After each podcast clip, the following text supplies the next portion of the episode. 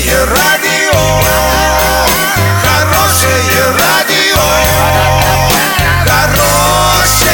хорошее радио. Радио «Шансон». В студии с новостями Александра Белова. Здравствуйте. Спонсор выпуска — магазин «Строительный бум». ИП Халикова Р М. Низкие цены всегда.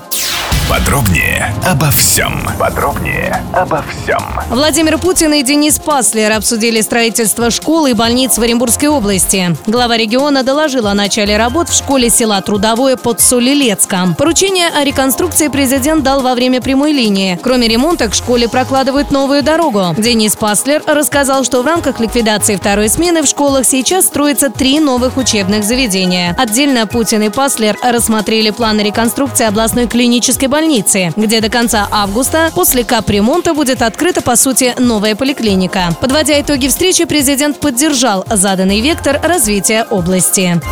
Назван самый популярный возраст при рождении первого ребенка в России в две тысячи восемнадцатом году. Большинство ставших мамами впервые на момент этого события было двадцать шесть лет. Согласно статистике, второго ребенка чаще всего рожали тридцатилетние женщины. Третий появлялся в тридцать один год. В две тысячи восемнадцатом году в России на свет появились один миллион шестьсот тысяч детей. Однако в настоящее время рождаемость в стране упала до десятилетнего минимума.